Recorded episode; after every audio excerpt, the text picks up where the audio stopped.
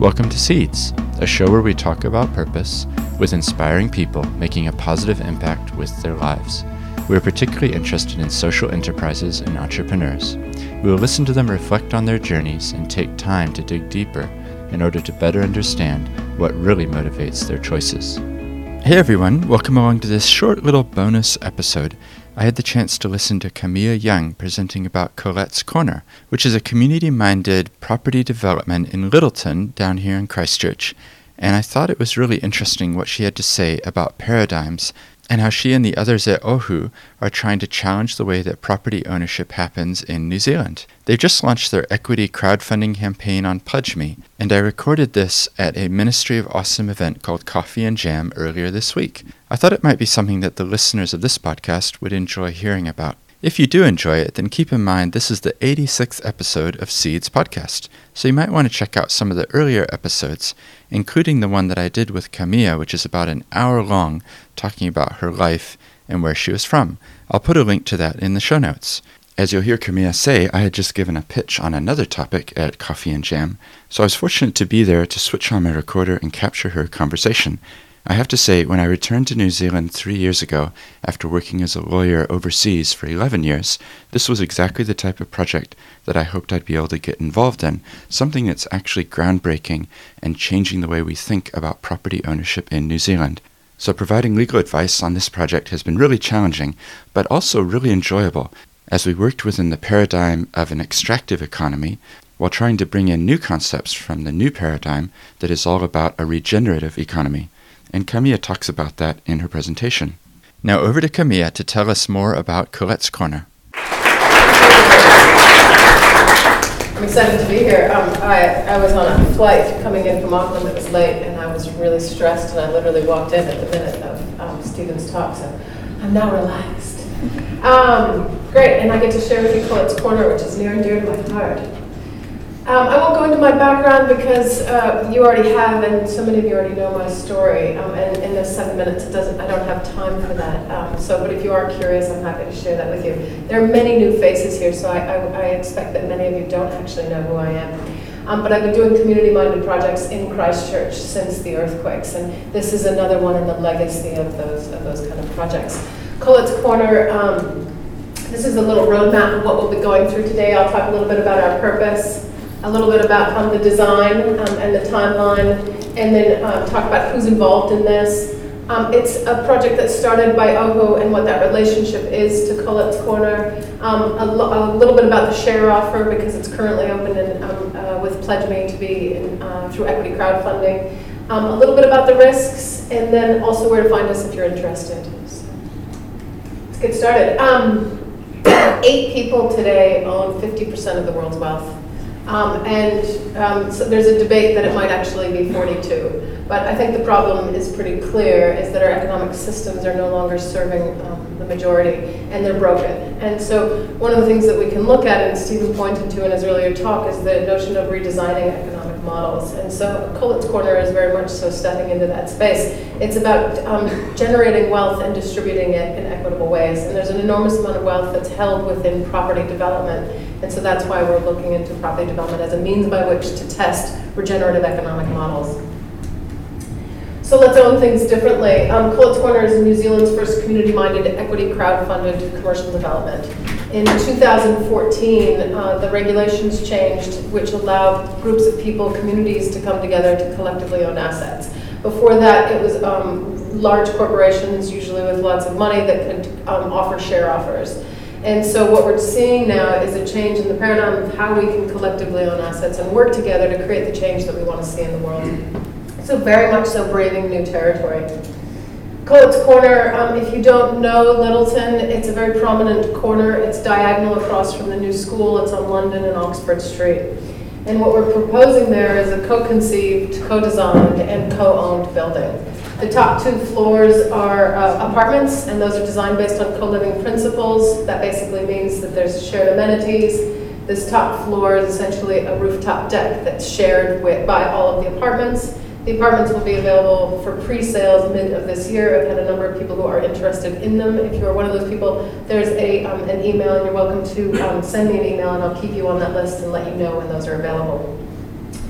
The um, ground floor and the basement is centered around a wellness center, um, and this came out of a long series of workshops and um, listening to the local community as to what would be a strong purpose for this building to bring people together around.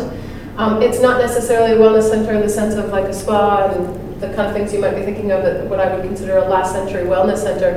It's more about creating a place that we can come together around a daily practice for our mental and physical health. So yes, it has things like treatment rooms and hot pools and cold pools, a yoga studio and a gym, but it's also about bringing people together around a common purpose. So not so dissimilar from um, exchange in that the common purpose there is to cultivate a creative ecology. We're bringing people together around um, their creative practice. This one is about bringing people together around their, their, their health, their physical and mental health. Yeah, the, the building itself has an interior courtyard, which it, it encourages people to come together. The plans are all in the investment memorandum, which is online, and I have a few copies of these here. If anybody is interested in seeing the investment memorandum, I'm, I'm happy to give it to you. If I don't have enough copies, if you give me your card, I'll make sure you get one. And again, it's all online, digital versions. Oops. The um, site itself, I forgot to mention, is 975 four square meters, um, so just under 1,000 square meters. The building is around 2,700 um, square meters. And what's interesting mostly is, is that what we're doing, which is very rare for property developers, is we're creating public space. So I don't know if you've noticed, but New Zealand isn't exactly grade A in the public space domain. Um, we tend to create private and um, our public spaces tend to go to, let's say, roadways. Um, we have two really fantastic public spaces that are really great at bringing people together, and that's the Riverton Market and the Lyttelton Market. But outside of that, our public spaces don't really serve to connect people in, in comfortable and accessible ways, like you might find in Europe in some of their plazas and otherwise. So what we want to do with this building is start to understand what it means to create spaces that connect people in meaningful ways around a common purpose, and in this context is wellness.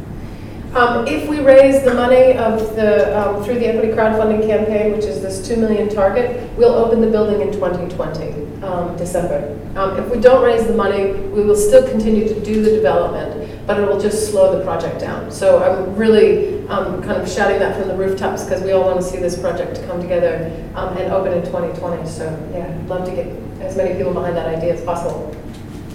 What we've done so far, the land has been purchased. Um, we went through a listing phase. I think there's a, a font issue because some of the fonts are doing weird things. But anyway, um, there's a we went through a deep listening phase. That's basically um, going to the local community and asking what is it that you really want on this site? What would we want to collectively own here? That took about a year through many workshops and standing at the markets, talking to as many people as we could, getting connections, and then creating one-on-one meetings. Um, then from the um, ideas of the cold, we went through a scoping phase, came up with two different um, project types, went through financial analysis and, as well as a social return and financial return analysis. And at the end of that, we wrote a brief. Um, and then actually we went back to the community and said, which one do we want? And they all pointed to what was called the attraction model, but they wanted parts of what was called our intergenerational model. So we ended up creating a hybrid, which is where we are today. Um, in the concept design, um, we ended up going out and um, doing a design competition. We had 31 entries. Some of you may have seen um, the exhibition and possibly voted online. We had two rounds of voting. One was at the stage one and then a stage two. And um, in the stage one, we could choose three designs to go on to a stage two design competition. And at the end um, competition, we the Hive was selected, which is the design you're seeing today. Um, and it was four young local architects working in different firms around the city. Um, and they asked us if we would hire one of their practices. Two of those four team members work at Warren and Mahoney, so now the project is led by Warren and Mahoney as a design. We've taken the project through preliminary design, and in that, what we did is worked with market analysis. We did the full costing. Um, we went to the council and got their input. We went back to the community and got further input, and then we put it through, let's say, its next iteration. This, what happens in developments of every kind is they go through iterations. And what we're doing is we're taking the community with us on that path. So it's not just pop out at the end and say, oh, wow, we got a hotel. It's you get to be a part of designing and creating and understanding what property development, um, the steps of property development. So now we're at, let's say the black meets the white, and that's essentially the equity crowdfunding. So we're looking to raise up to $2 million. Um, um, before I go ahead, um, up to $2 million to help us get through these next phases. if we reach the $3 million, uh, the 300,000 um, marker, essentially what we can do is our resource consent and our business brochure, which will start to de-risk the project and allow us to get to bank funding. This team is enormous, which is why I'm so tired. Um, and you'll see Stephen's on the, on the team itself. Um, these are the number of people that are behind a project of this nature. Most people are hearing and seeing me, but I really want to emphasize that this project is held by many. And there's um, a number of different experts that are um, bringing their um, experience to the table on this, whether it's the architects or the lawyers or the communications team, the designers of all kinds, the engineers. Um, I, this slide is a little bit of a non sequitur, but so many people ask me, so I don't understand Collett's Corner and Ohu, how is this related? Well, just very briefly, Collett's Corner is its own separate company, um, which Perryfield um, law firm helped us set up and created the Constitution and otherwise behind it. So that will be effectively run by its own directors. Um, it was established by Ohu Development. Ohu Development has shares in Collett's Corner as um, part of its um, return for the services it's providing to start this development. It's a development management fee. So we'll take shares as well as um, a cash income to cover the costs, of our own costs for creating the project. We become shareholders just like the community of shareholders that are coming on right now. There are two different share classes, and you can read a little bit more about that um, in the Constitution. When O Development starts a number of these projects, let's say there's hundreds of them, and we've transformed the city and the country, and we all have collectively owned assets and distributed wealth, and we're moving into an age of abundance. Yahoo! Um, Ohu Development is taking an income from those projects. That profit goes up to a charitable foundation, which redistributes that money into future communities. So I emphasize this because we're talking about creating companies that are regenerative by nature. That is a regenerative model. We replenish the resources that we rely on. We don't extract from them. And that's what we're looking for in the companies that we're creating today. So I just wanted to pause and emphasize that because it's very important to how we start to lead by example in the company structures that we create. Sorry, I keep doing that. Um, a couple key dates. Um, wow, the fonts are all over the place, and I'm such a designer, so it's like totally hurting me. Um, March 21st is when they um, when this uh, campaign closes, and that will be um, closed to investors at that point. So the way that um, equity crowdfunding works today, because it's so new, you basically have a start date and an end date. We opened on the 7th to Lyttelton locals. We opened on the 14th publicly, so that means all New Zealanders, New Zealand residents, residents can invest um, but that closes on the 21st. My key slide is missing, which is Yeah, because. you, you, it, it was there. Oh, good. Oh, thanks. I was like, wait, there's this one slide. Um, and basically, we made it so that one share equals $100. This is really important because basically most property development, especially commercial development, you can't be an investor unless you have really large sums of money. What we're trying to do is make it accessible for many to invest in property development and create the buildings they want in their towns and cities. So invest in the change that we want to see together. The maximum investment is 10% of the company. Nobody can own more than 10% of the company. And the reason for that is, again, uh, to emphasize this notion of distributed wealth and um, making sure that we are owning collectively. Um, minimum goal, the 300,000 gets us through resource consent and developing a business brochure. It slows the project down. Um, and then the maximum goal is the $2 million of equity. That means we can continue with um, the project and make the um, 2020 uh, December opening day. The project returns are up to 7%, um, maybe even a little bit more. That's pretty conservative, um, but what we, what we want to do is we don't want to overpromise and underdeliver, so we're just sharing with you that that's um, essentially where we're at right now. The 7% return, it's important for those that are financially minded in this room, is calculated over the first 10-year period. So um, we'll be still paying back bank debt between the year one, which is 2021 it opens, and um, 2041. After 2041, you become full owners of the building. So it's kind of important to know that um, your returns are increasing over time. Um, and not only do you get a dividend return, but you also, of course, get the capital gain. Um, the offering of the company, which is really rare for companies, is um, almost 80% of the company. This is risky, really risky. Did I do good? Very good. He's the one that's telling me I have to make sure I say that. but the point is, is we have to do this with every other property development that's ever been done before. Property development is not uh, is not a surefire, you know, safe place to invest. So I just want people to know when they are coming into this, we are in the same camp as every other property development out there, and we just all need to know that there's many hurdles to still go and come before us. You're not investing in a building that's already built, you're investing in a building that's going to be built. And so just to really bear that in mind.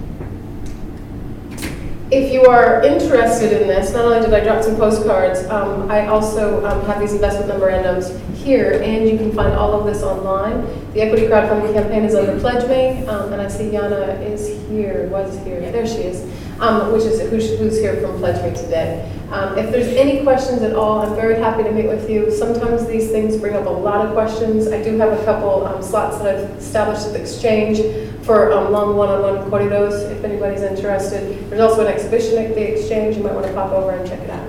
So yeah, and that's all of our details and findings. Thank you so much.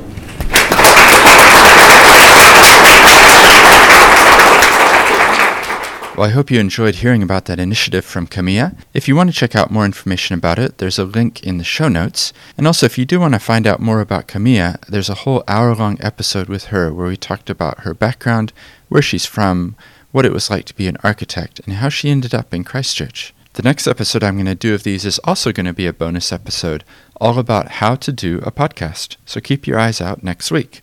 Until next time.